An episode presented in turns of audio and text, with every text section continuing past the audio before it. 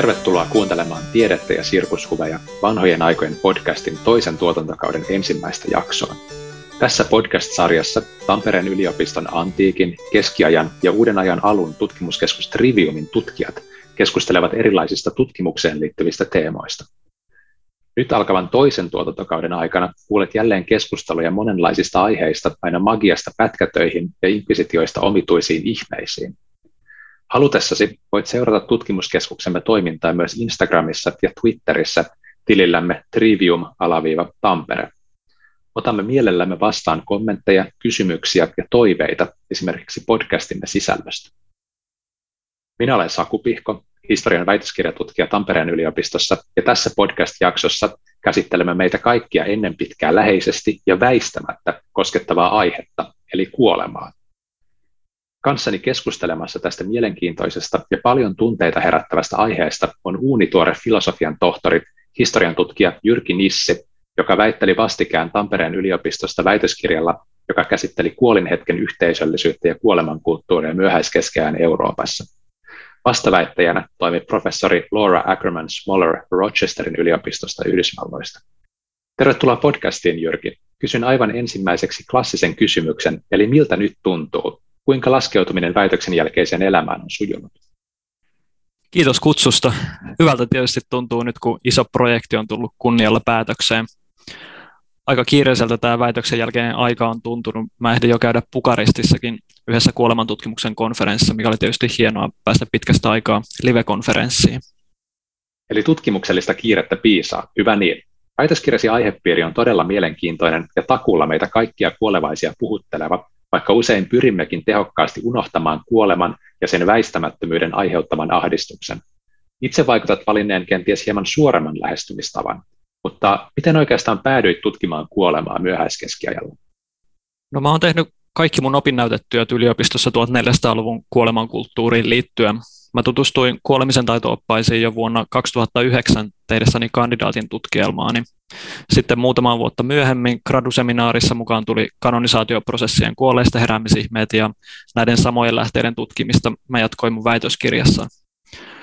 Mulla on ollut aika selkeä visio siitä, että haluan tutkia keskiaikaista kuolemankulttuuria ja opinnäytetöitä ohjanneet Triviumin kokeneet tutkijat sitten ovat opastaneet mua näiden mielenkiintoisten lähteiden äärelle. Väitöskirjani tehdessä mukaan tuli myös eräänlainen yhteiskunnallinen aspekti, kun mä huomasin, että Suomessa tehdään aika aktiivisesti kuolemantutkimusta ja mä halusin omalta osaltani olla mukana lisäämässä kuolemaa ja kuolevaisuuteen liittyvää yhteiskunnallista keskustelua ja tuoda siihen mukaan keskiaikainen näkökulma. Tähän yhteiskunnalliseen keskusteluun liittyen mainitsetkin väitöskirjassa johdannossa, että yhdistät tutkimuksesi niin sanottuun Death Positivity Movementiin. Mistä ihmeestä tässä on kyse? Mitä positiivista kuolemisessa oikein on? Kyseessä on ennen kaikkea tutkijoiden, taiteilijoiden ja kuoleman kanssa muuten työskentelevien ihmisten käyttämä konsepti. Kuolemapositiivisuuden keskeisimpänä ajatuksena on lisätä keskustelua kuolemasta Eli kuolemaa tai kuolemista itsessään ei siis nähdä mitenkään positiivisena tai erityisen kaivattuna asiana, vaan ajatuksena on hyväksyä ihmisen kuolevaisuus ja sitä kautta sitten oppia elämään sen asian kanssa. Sen sijaan, että kuolema, kuoleman ajattelu sivuutettaisiin tai ikään kuin työnnettäisiin syrjään, niin kuolemapositiivisuudessa kuolemasta keskustelu nähdään voimavarana, joka voi sitten auttaa ihmisiä käsittelemään kuoleman aiheuttamaa ahdistusta tai surua. Mun omassa tutkimuksessa kuolemapositiivisuus kulkee mukana ikään kuin rivien välissä, Eli kun mä käsittelen keskiaikaisia kuolemaan liittyviä käytäntöjä, niin mä toivon, että lukija ikään kuin reflektoi sitä lukemaansa myös suhteessa meidän nykyiseen kuolemankulttuurimme ja siten pohtii, että mitä opittavaa meillä voisi olla menneisyyden käytännöistä ja tavoista kohdata kuolema. Mitä mielestäsi me nykyihmiset, jotka niin tehokkaasti kiellämme oman kuolevaisuutemme piilottamalla ja ulkoistamalla sen muiden tahojen hoidettavaksi, voimme oppia myöhäiskeskiaikaisesta kuolemankulttuurista? No mun väitöskirjassa mä osoitan, kuinka moninaisilla keinoilla keskiaikaiset pienyhteisöt loi yhteisöllisyyttä ja yhteenkuuluvuuden tunnetta kuolivuoteen ympärillä. Mun näkemys on, että yhteisölliset teot auttoi suremaan jäävää yhteisöä siirtymään eteenpäin kuoleman prosessissa ja siten vähitellen päästämään irti siitä yhteisönsä kuolevasta jäsenestä. Vaikka nykyihminen ei välttämättä kaipaakaan samoja uskonnollisia rituaaleja kuin 1400-luvulla eläneet eurooppalaiset, niin Mä uskon, että mun tutkimus auttaa ymmärtämään, kuinka läheisten ihmisten kokoontumisella kuolinvuoteen ympärille voi olla positiivinen vaikutus sekä sille kuolevalle henkilölle että suremaan jäävälle yhteisölle. Eli mun mielestä tästä on opittavissa se, että yhteisöllinen kokoontuminen kuolevan äärelle voi olla hyvin merkityksellinen kokemus suremaan jääville läheisille ja se voi auttaa yhteisöä etenemään kuoleman prosessissa. Maailmaa viime aikoina myllännyt koronaviruspandemiahan on tuonut yllättävää ja varsin valitettavaa ajankohtaisuutta tutkimusaiheellesi. Millaisin ajatuksin olet tutkijana seurannut tätä pandemiaan liittyvää uutisointia? Havaitsetko julkisessa keskustelussa yhtymäkohtia keskiaikaan? Kuolemaan liittyvä tutkimus on sinänsä aina ajankohtaista, mutta pandemian, pandemian myötä tähän ajankohtaisuuteen on tosiaan tullut valitettavasti aivan uusi ulottuvuus. Mä olen seurannut mielenkiinnolla erityisesti pandemian alkuvaiheessa käytyä keskustelua siitä, kuinka koronapotilaat ja myös muut hoitolaitoksissa olevat vanhukset on saattanut kuolla ilman läheistensä läsnäoloa. Tätä on yleisesti pidetty huonona asiana, mikä kertoo yhteisöllisyyden merkityksestä myös omassa ajassamme. Yksin kuolemista pandemian aikana on ehditty jo tutkiakin. Ruotsissa nimittäin julkaistiin jo viime vuoden puolella tutkimus, joka osoitti, että pandemia on nostanut yksin kuolleiden määrää huimasti ruotsalaisissa sairaaloissa ja hoivakodeissa. Musta oli hienoa, kuinka nopeasti tämä pandemian aiheuttama epäkohta havaittiin tiedotusvälineissä ja akateemisessa tutkimuksessa, ja ongelmaan pyrittiin sitten löytämään ratkaisuja terveydenhuollon ammattilaisten toimesta. Mun mielestä tämä kertoo siitä, että yksinäistä kuolemaa pidetään nykyään epätoivottuna tapana kuolla ihan samalla tavalla kuin sitä pidettiin keskiajallakin. Eiköhän tässä olla melko universaalien teemojen äärellä. En ainakaan itse haluaisi kuolla yksin. Mutta äh, siirrytäänpä keskustelemaan tarkemmin väitöskirjasi sisällöstä. Käytit väitöskirjassasi kahta eri lähdetyyppiä, niin sanottuja ars moriendi, eli kuolemisen taito-oppaita, ja hagiografisiin lähteisiin kirjattuja ihmekertomuksia, joissa ihmiset heräävät kuolleista. Kertoisitko vaikka ensin, mitä tällaiset kuolemisen taito-oppaat oikein ovat? Helposti voisi ajatella, että kuolla, jos jotain, osataan ilman opastustakin. Joo, kuolemisen taito-oppaat on ennen kaikkea 1400-luvulla suosion noussut kirjallisuuden laji, vaikka jo aikaisemmilla vuosisadallakin kirjoitettiin yksittäisiä oppaita. Nämä 1400-luvun oppaat oli tarkoitettu maallikoiden luettavaksi, jotta he tiesi, kuinka kohdata viimeiset hetkensä. Kuoleva itse saattoi lukea tällaista opasta tai sitten joku hänen ystävänsä, joka valmisti häntä kuolemaan, luki tällaista opasta. Ajatuksena oli ohjata ihmistä keskittymään kuolinvuoteellaan tuon puoleiseen ja Jumalan armoon ja varoittaa esimerkiksi paholaisen kuolevalle asettamista kiusauksista. Mä olen itse tutkinut kolmea 1400-luvun suosituinta kuolemisen taito-opasta. Näiden rakenteissa on eroja, mutta yleisesti voisi sanoa, että oppaat koostuu rukouksista, kehotuksista, kysymyksistä ja kuolevan kohtaamista kiusauksista. Seuraamalla näitä oppaiden antamia ohjeita kuoleva takaisin itselleen hyvän kristillisen kuoleman ja sitten mahdollisimman hyvät asetelmat tuon puoleiseen siirtymiseen. Mä itse olen keskittynyt siihen, minkälaisia ohjeita oppaissa annetaan kuolihetken yhteisöllisyyteen liittyen, ja melko yllättäenkin oppaat ohjeistaa, että viimeisen sakramentin toimittamisen jälkeen kuoleva tulisi jättää yhden uskotun ystävän seuraan. Ympäröivä yhteisö ja läheiset ihmiset nimittäin yhdistetään näissä oppaissa ahneuden kiusaukseen. Eli ajatuksena on, että paholainen viettelee kuolevan ajattelemaan kaikkia niitä ihania maallisia asioita, joista hän sitten joutuisi kuollessaan luopumaan. Eli läheisesti ihmiset liitetään näihin maallisiin asioihin, sillä kuoleva ei haluaisi luopua heistä, vaan haluaisi viettää yhä enemmän aikaa heidän kanssaan. No, oppaiden ratkaisu tähän tämän kiusauksen voittamiseen on se, että perheenjäsenet ja ystävät jätetään aivan viimeisten hetkiä ulkopuolelle. Tämä tulee hyvin konkreettisesti esiin kuvitetun kuolemisen tai oppaan kuvassa, jossa enkeli pitää sellaista isoa kangasta läheisten ihmisten ja kuolevan välissä ja sanoo samalla sellaisessa puhekuplassa, että älä ajattele ystäviäsi. Sitten lopulta häiriötekijöiden poistuttua kuolinvuoteen ääreltä jäljelle jääneen uskotun ystävän tehtävänä oli varmistaa, että kuoleva keskittyi kaikkein olennaisimpaan, eli syntiensä katumiseen ja Jumalan armoon. Mistä sä sitten olet aivan konkreettisesti löytänyt näitä kuolemisen taito-oppaita? Missä ne sijaitsevat? No oppaita sijaitsee arkistoissa ja kirjastoissa ympäri Eurooppaa ja niitä on myös digitoitu ja editoitu, joten löytäminen ei sinänsä ollut ongelma. Mä tutkin yhtä Vatikaanin kirjastossa säilytettävää opasta, sitten mä käytin yhtä digitoitua opasta Münchenistä ja lisäksi käytin kolmea editoitua opasta, joista yksi itse asiassa oli ruotsalainen versio.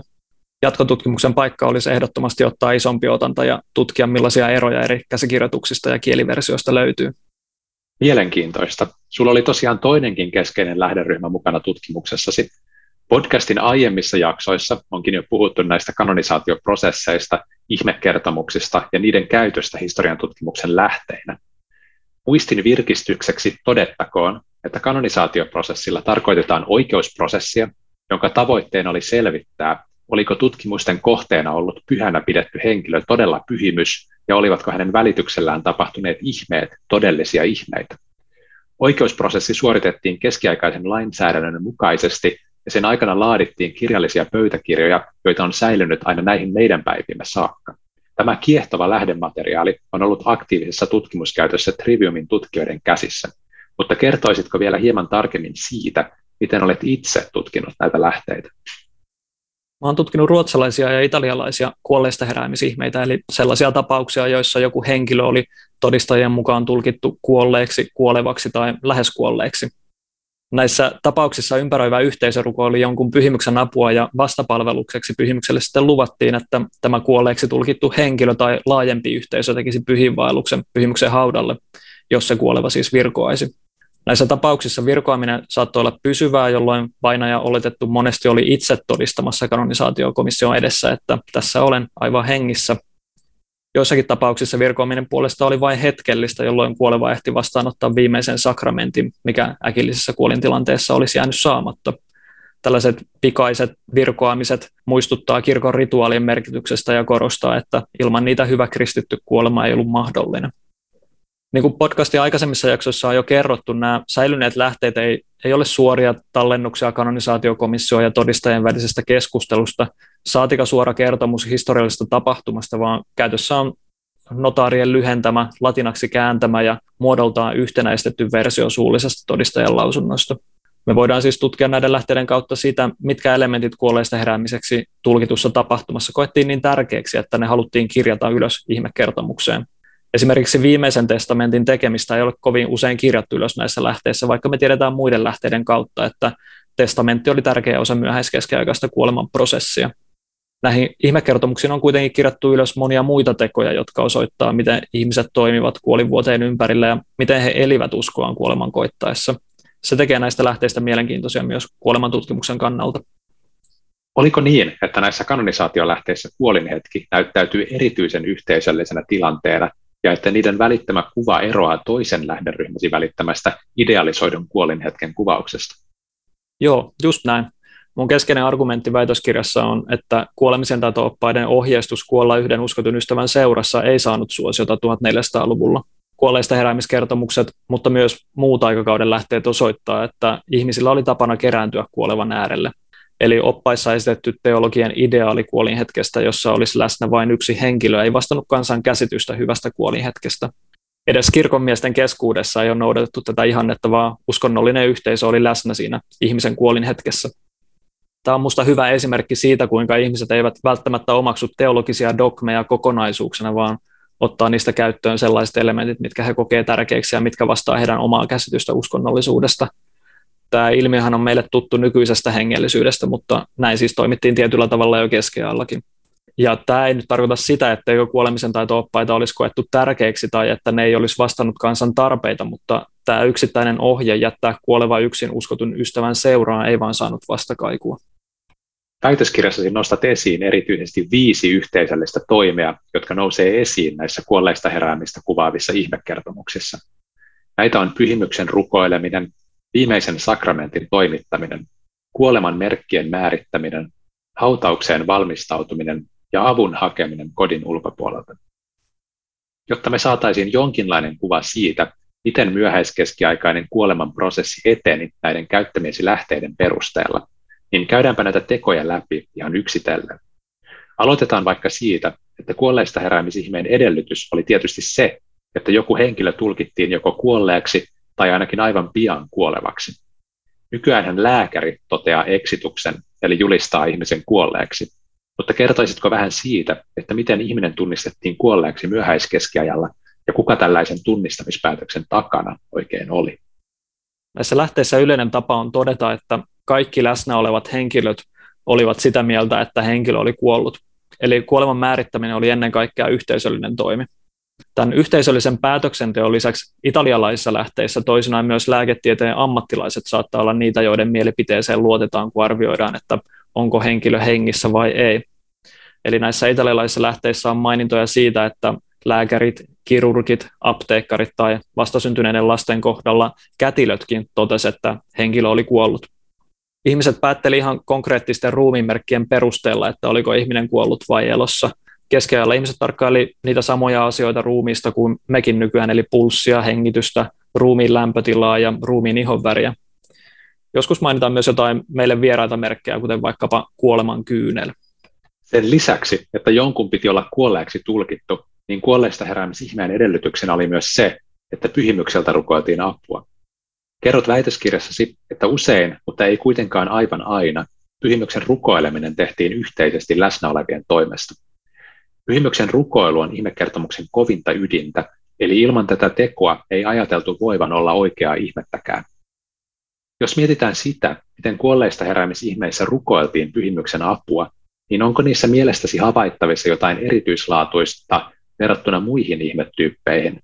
Erosiko kuolleen henkilön äärellä rukoilu jotenkin siitä, miten joissain muissa ihmeissä rukoiltiin pyhimykseltä apua? Kuolleista heräämisihmeiden yksi erityispiirre on, että ne on lähes poikkeuksetta sellaisia, joissa ihmeen rukoileminen tapahtuu joko kotona tai onnettomuuspaikalla.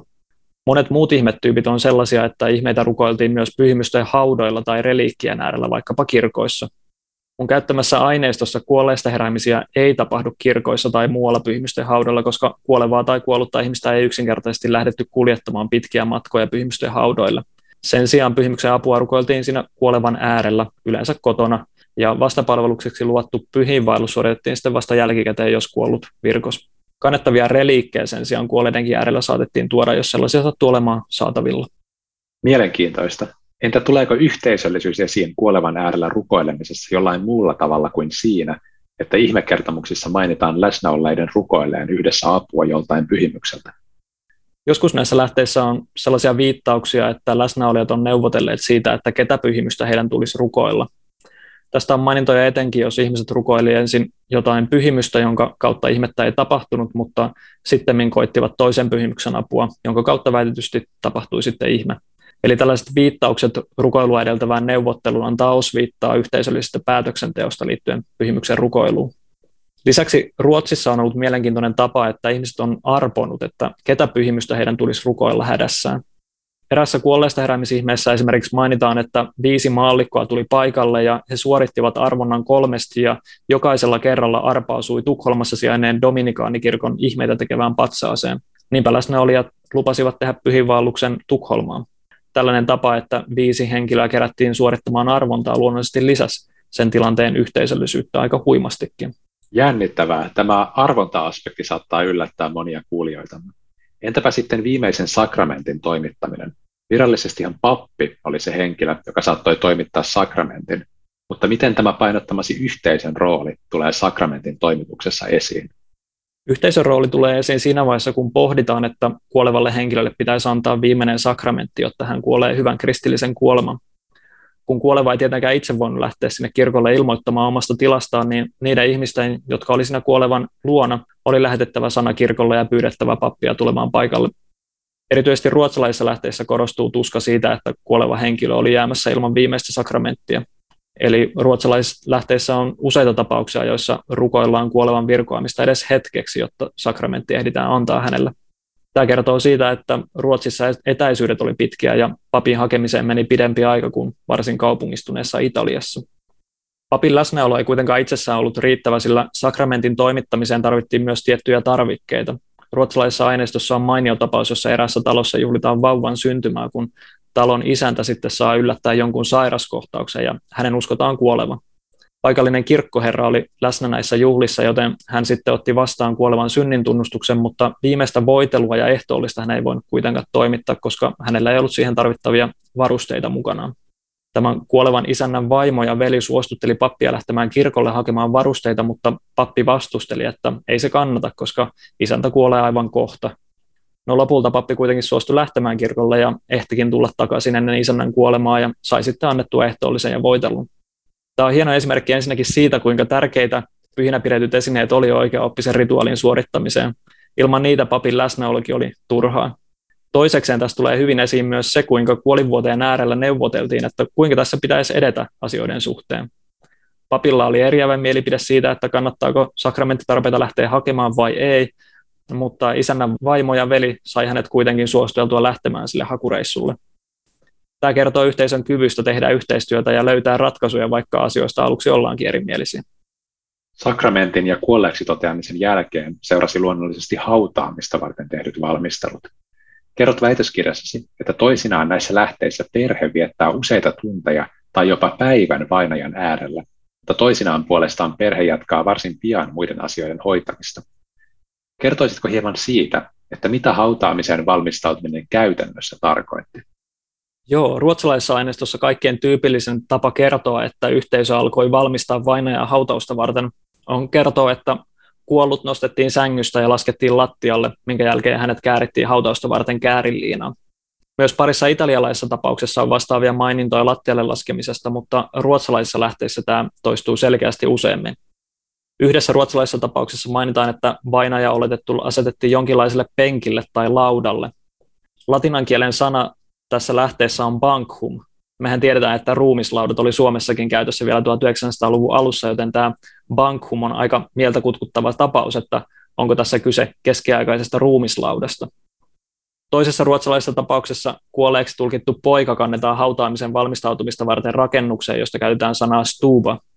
Tämä on kanssa hurjan mielenkiintoinen tapaus. Me ollaan Triviumin tutkija Ville Vuolannon kanssa kirjoitettu tästä blogikirjoitus, missä me pohditaan, että onko tässä kyseessä sauna, eli vietinkö vainajaksi tulkittu poika saunaa, jolloin myös herää ajatus siitä, että ruumis mahdollisesti myös pestiin siellä.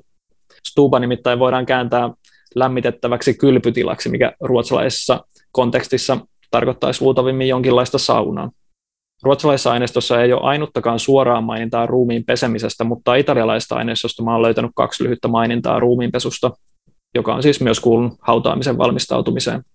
Erässä italialaisessa tapauksessa mainitaan myös, kuinka kuolleen pojan isä lähti kirkolle järjestämään haudan kaivausta. Eli se oli tietysti tärkeä osa sitä valmistautumista siihen hautaukseen, että saatiin se kuoppa auki. Toisessa tapauksessa mainitaan, että kirkolle mentiin pyytämään, että soitettaisiin kelloja kuolevan merkiksi. Tämä oli tapa viestiä yhteisölle siitä sattuneesta kuolintilanteesta. Eräässä tapauksessa puolestaan mainitaan, että ihmiset rupesivat siivoamaan taloa tulevia hautajaisia varten. Tässä tapauksessa lähteessä käytetään latinan kielen innudare-sanaa, mikä tarkoittaa siivoamista tai järjestelemistä, joten mä tulkitsen tämän niin, että perhe alkoi puhdistaa kotiaan tulevaa hautajaistilaisuutta varten. Nämä hautaamisen valmistautumiseen liittyvät teot on hyvin fyysisiä ja konkreettisia tekoja, joissa ihmiset oli autettava toisiaan. Näissä tapauksissa käy ilmi, kuinka näiden tekojen suorittamisen kautta yhteisö oli selvästi siirtymässä eteenpäin kuoleman ja surun prosessissa. Hautaus oli tärkeä uskonnollinen rituaali ja sen takia siihen valmistautuminen oli, oli varsin tärkeää. Varmasti. Viides yhteisöllinen toimi, mitä käsittelet väitöskirjassasi, on avun hakeminen kodin ulkopuolelta. Mainitset, että tällainen avun etsiminen korostuu erityisesti roomalaisessa Santa Francesca Romanan kanonisaatioprosessissa, jossa Francescan seuraajat, eli Tordes Beckin kaupunkiluostarin oblaattinaiset, vierailevat sairaiden ja kuolevien luona. Francescan kultti ja sitä vaalineet naiset olivat tunnettuja Roomassa, etenkin Trasteveren ja Kapitoliumin alueella, ja sen takia heiltä käytiin usein pyytämässä uskonnollista parannusapua, eli heitä pyydettiin tuomaan pyhäinjäännöksiä kuolevan luo tai rukoilemaan kuolevan puolesta. Kerrot tutkimuksessasi, että pyhäinjäännöksiä ei käytetty kuolevien äärellä ruotsalaisissa lähteissä, joten minkälaisissa tilanteissa tämä avun hakeminen tulee esiin ruotsalaisessa aineistossa? Pyhäinjäännösten käytöstä kuolevan äärellä ei tosiaan ole mainintoja 1400-luvun ruotsalaisissa kuolleista heräämisihmeissä. Yhdessä Vatstenaan sijoittuvassa tapauksessa kuolevan pojan äiti sen sijaan lähti kuolivuoteen ääreltä ja meni tapaamaan erästä hurskasta naista ja pyysi tätä rukoilemaan poikansa puolesta. Tällaisia vastaavia tapauksia on tallennettu myös Italiassa, jota on mielenkiintoista nähdä, että Vadstenassa, joka oli Ruotsissa eräänlainen uskonnollinen keskus, on toimittu ihan samalla tavalla kuin vaikkapa Roomassa. Tässä ei tosiaan käytetty pyhäjäännöksiä parannuskeinona, vaan ajatus on, että joillakin hurskaana pidetyillä ihmisillä oli läheisempi suhde tiettyihin pyhimyksiin ja Jumalaan, minkä takia heidän rukouksiaan pidettiin tehokkaina. Tämän hurskaan naisen ei tarvinnut tulla edes kuolevan pojan äärelle, vaan hänen rukouksensa oli tehokas, vaikka se suoritettiin ikään kuin etänä. Muissa ruotsalaisissa tapauksissa, joissa haettiin apua kodin ulkopuolelta, kyse on siitä, että yhteisö saapuu auttamaan hautauksen valmistautumisessa. Kuten oli jo aikaisemmin puhetta, niin hautaamisen valmistautuminen oli varsin fyysistä puuhaa ja aineistossa onkin tapauksia, joissa lähdetään hakemaan vaikkapa naapureita paikalle, jotta he auttavat vaineen nostamisessa sängystä lattialle.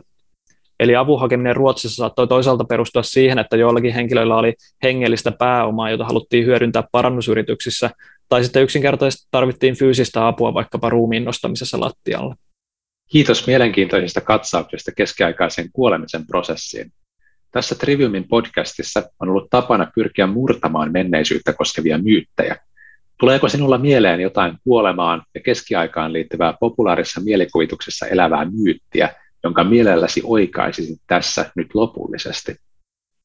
Sellaiseen toteamukseen törmää toisena, että silloin keskiajallahan ihmiset eivät eläneet vanhoiksi. Se on tietysti totta, että elinajan odote oli nykyiseen verrattuna todella alhainen, mutta kyllä keskiajallakin oli vanhoja ihmisiä. Jos selvisi hengissä imeväisiästä tai varhaislapsuudesta, niin todennäköisyydet elää vanhaksi kasvoi huimasti. Kanonisaatiokuulusteluiden todistajien joukossakin törmää 60-70-vuotiaisiin henkilöihin, ja tämän ikäiset ihmiset saattavat olla yhteisönsä merkittäviä jäseniä. Kätilöt on tästä hyvä esimerkki, sillä he näyttävät olleen yleisesti iäkkäämpiä naisia. Entäpä miten tästä eteenpäin? Aiotko itse jatkaa tutkimusaiheen parissa? Entä mitä neuvoja antaisit opinnäytetyön aihetta pohtivalle opiskelijalle, joka on kiinnostunut esimodernista kuoleman kulttuurista? Kyllä tarkoitus olisi jatkaa kuoleman tutkimista edelleen. Mä olen aloittelemassa artikkelia, joka käsittelee kuolleista heräämistapauksia, joissa henkilöiden mainitaan olleen kvasimortuus, eli niin sanotusti semikuollut.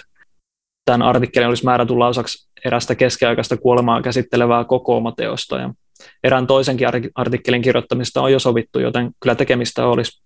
Mitä sitten tulee niihin vinkkeihin opinnäytetyötään suunnittelevalle opiske- opiskelijalle, niin voisin korostaa rajaamisen tärkeyttä. Tarkka rajaus on tietysti jokaisen opinnäytetyön A ja O, mutta kuolema on niin laaja teema, että sitä tutkiessa on erityisesti syytä keskittyä johonkin tiettyyn osa-alueeseen ja aikakauteen. Vielä 70- ja 80-lukujen kuolemantutkimuksen klassikoteoksissa oli tapana käsitellä kuolemaa isona kokonaisuutena ja pitkällä aikahaarukalla. Tällaiset teokset on ollut helppoja kritiikin kohteita myöhemmille tutkijoille. Mä itsekin taisin aikoinaan inspiroitua jostain Philip Ariesin puolihuolimattomasta toteamuksesta, joka oli helppo osoittaa vääräksi. Nykyään kuolemantutkimuksessa suositaan niin sanottua snapshot-metodia, jossa keskitytään pienempiin osiin kuolemanprosessia. Mä itse esimerkiksi koitin väitöskirjassani pitää fokukseni koko ajan siinä yhteisöllisyydessä. Erinomaisia neuvoja. Kiitos Jyrki tästä paljon sekä makaabereja että kiehtovia ajatuksia herättäneestä keskustelusta. Kiitos Saku, oli mukava jutella kuolemasta sun kanssa. Tässä oli tämänkertainen Tiedettä ja sirkushuveja vanhojen aikojen podcastin jakso. Kiitos kuuntelijoille mielenkiinnosta ja muistakaa, että me kaikki kuolemme, mutta luultavasti vain kerran.